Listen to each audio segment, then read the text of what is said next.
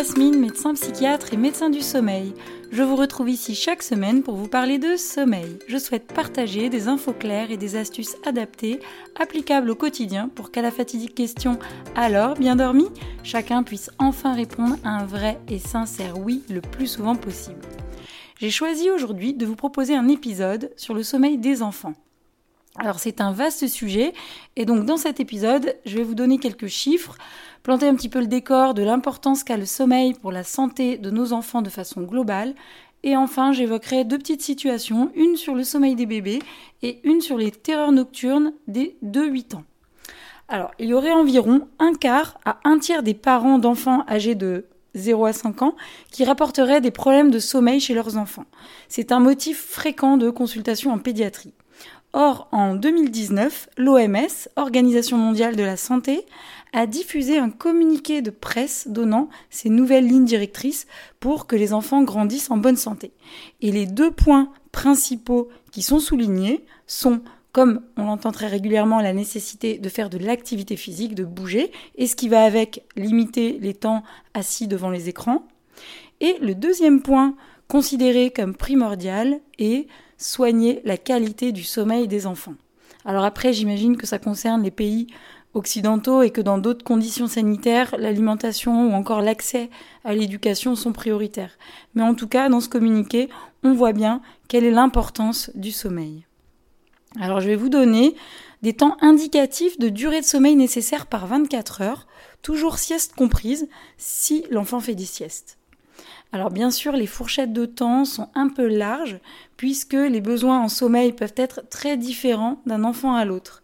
Et les vrais indicateurs d'un bon sommeil chez l'enfant seront, plus que le temps de sommeil, un bon développement staturopondéral, euh, un bon développement cognitif et comportemental. Alors, pour que vous ayez un ordre d'idée, de 0 à 3 mois, il faut 14 à 17 heures de sommeil. De 4 à 1 an, de 4 mois à 1 an, 12 à 16 heures de sommeil, toujours avec les siestes comprises. De 1 à 2 ans, 11 à 14 heures de sommeil. Et là, ça devient important d'avoir des heures de lever et de coucher réguliers, tous les jours à la même heure. Ça vous rappelle quelque chose? C'est un peu pareil pour les adultes, enfin dans un monde idéal. Euh, de 3 à 4 ans, 10 à 13 heures de sommeil, sieste comprise s'il y a toujours besoin de sieste, et toujours avec des horaires réguliers. vers 6 ans, il faut environ 10 heures de sommeil, vers 12 ans, environ 9 heures, et à partir de 18-20 ans, environ 8 heures comme les adultes. Alors attention euh, à pas trop se mettre la pression là où il ne devrait pas y en avoir. Chaque enfant a son propre rythme et est un enfant à part entière et chaque parent essaie de faire au mieux. Donc pas besoin de culpabiliser les parents en leur faisant croire qu'à tel ou tel âge précis, un enfant doit euh, dormir tant de temps, faire absolument ses nuits. Non, c'est très individuel et euh, du coup c'est un peu comme l'acquisition de la marche, chacun son rythme. Par contre, ce qui est vrai, c'est que le sommeil est un pilier de la santé, au même titre que euh, l'alimentation ou l'exercice physique. Alors pourquoi le sommeil est si important? Alors en fait, il est indispensable au bon développement cérébral de l'enfant. Euh, pour qu'il soit capable de bien réfléchir, bien se concentrer, bien mémoriser, apprendre. Euh, il permet aussi une bonne régulation de plusieurs hormones, l'hormone de croissance, mais aussi les hormones qui régulent l'appétit. Les enfants qui dorment trop peu ont plus de risques de présenter un surpoids. Euh, un bon sommeil permet aussi de mieux réguler ses émotions et de mieux guérir, puisque ça favorise une meilleure réponse immunitaire et une moindre vulnérabilité aux infections. Et, avoir un bon sommeil quand on est enfant diminue le risque d'hypertension et de diabète de type 2 à l'âge adulte. Donc finalement, on retrouve là tout un tas d'éléments qui sont valables également chez l'adulte. Et comme on l'a vu tout à l'heure, le développement du sommeil est vraiment propre à chaque enfant et varie selon l'âge. Et cette variabilité dans la qualité du sommeil est particulièrement importante avant l'âge de 2-3 ans. Pour un enfant, s'endormir seul, ça s'apprend euh, petit à petit grâce au soutien des parents. Et l'objectif est d'acquérir de l'autonomie au sommeil, c'est-à-dire la capacité à s'endormir et à se rendormir seul en confiance. Le sommeil euh, du bébé puis de l'enfant va être influencé par beaucoup beaucoup de paramètres différents qui peuvent être liés au tempérament de l'enfant, mais aussi aux actions et aux émotions des parents, et donc à la relation parent-enfant. Et ça peut être aussi en lien avec le contexte social notamment. Alors les chemins pour arriver à un bon sommeil peuvent être très divers et dès le début, euh, ça peut être euh, différent pour des bébés allaités ou bien qui prennent encore le biberon, euh, que ce soit en cododo ou dans la chambre propre de l'enfant, que ce soit en accompagnant les pleurs de l'enfant ou sans le laisser pleurer. Plein de choses sont possibles. Il faut vraiment s'adapter aux souhaits de chacun et à chaque enfant.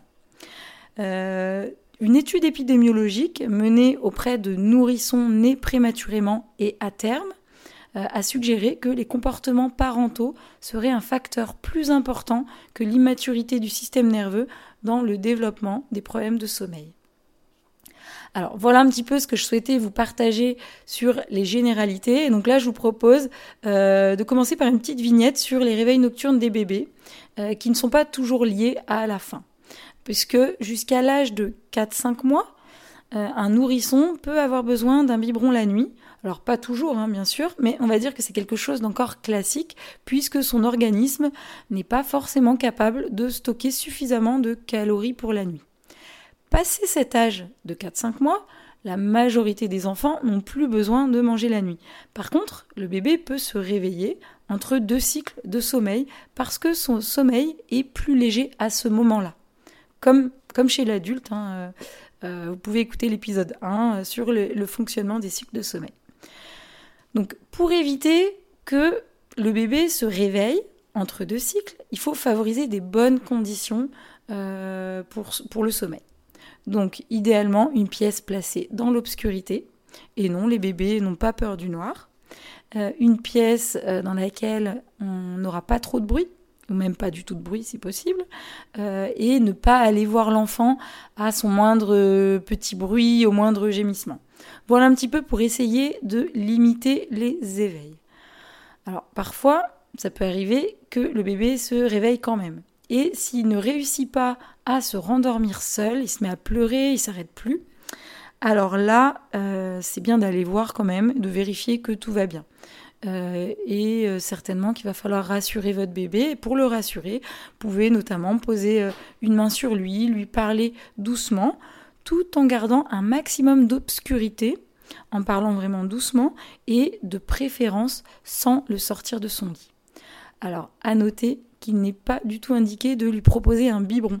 Et comme on l'a dit plus tôt, il est a priori suffisamment grand pour tenir la nuit complète, sauf bien sûr des situations particulières en fonction des conseils de votre médecin ou de votre, pédiatre.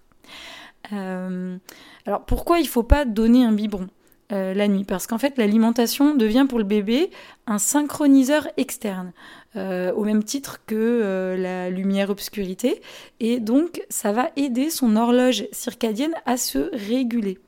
D'où l'intérêt de ne pas donner un biberon en pleine nuit qui ne correspondrait pas en fait au rythme du bébé à partir de 5-6 mois. Voilà, voilà. Et quand on parlait de synchroniseur externe, je vous parlais de l'alternance lumière-obscurité, c'est pour ça que quand euh, on dit euh, pendant les siestes, les siestes de la journée, c'est bien de laisser un petit peu de lumière dans la chambre de bébé pour qu'il comprenne bien que là c'est la sieste de la journée et qu'il ne part pas pour sa nuit complète. Voilà. Alors je vous propose une deuxième petite euh, vignette clinique sur les terreurs nocturnes. Alors les terreurs nocturnes, c'est euh, quelque chose qui concerne généralement les enfants de 2 à 8 ans à hauteur de 15%. 15% des enfants. Euh, mais ça peut aussi concerner les adultes, 4 euh, à 5% environ.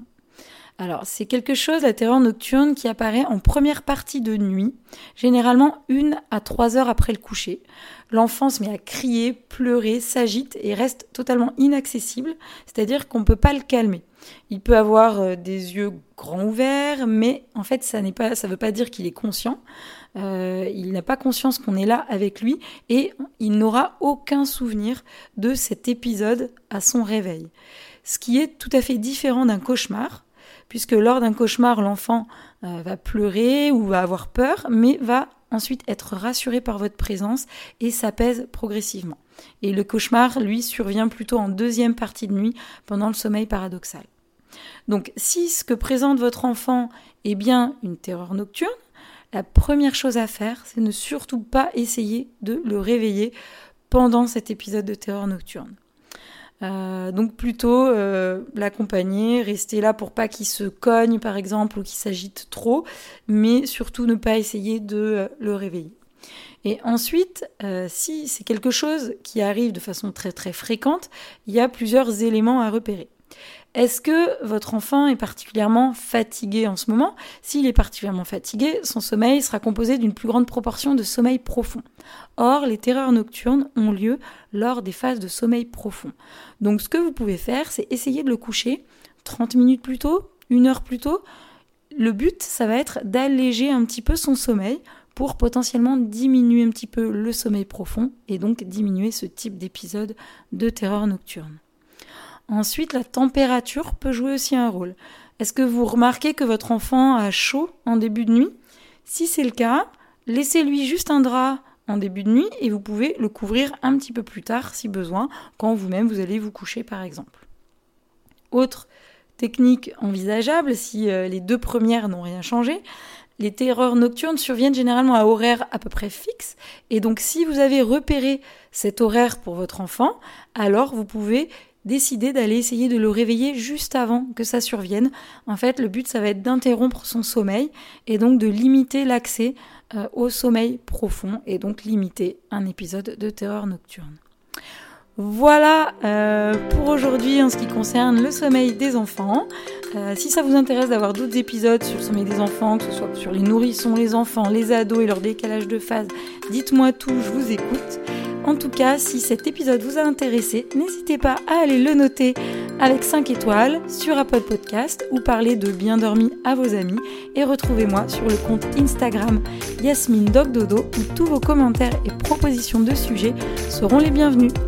Merci beaucoup et à très bientôt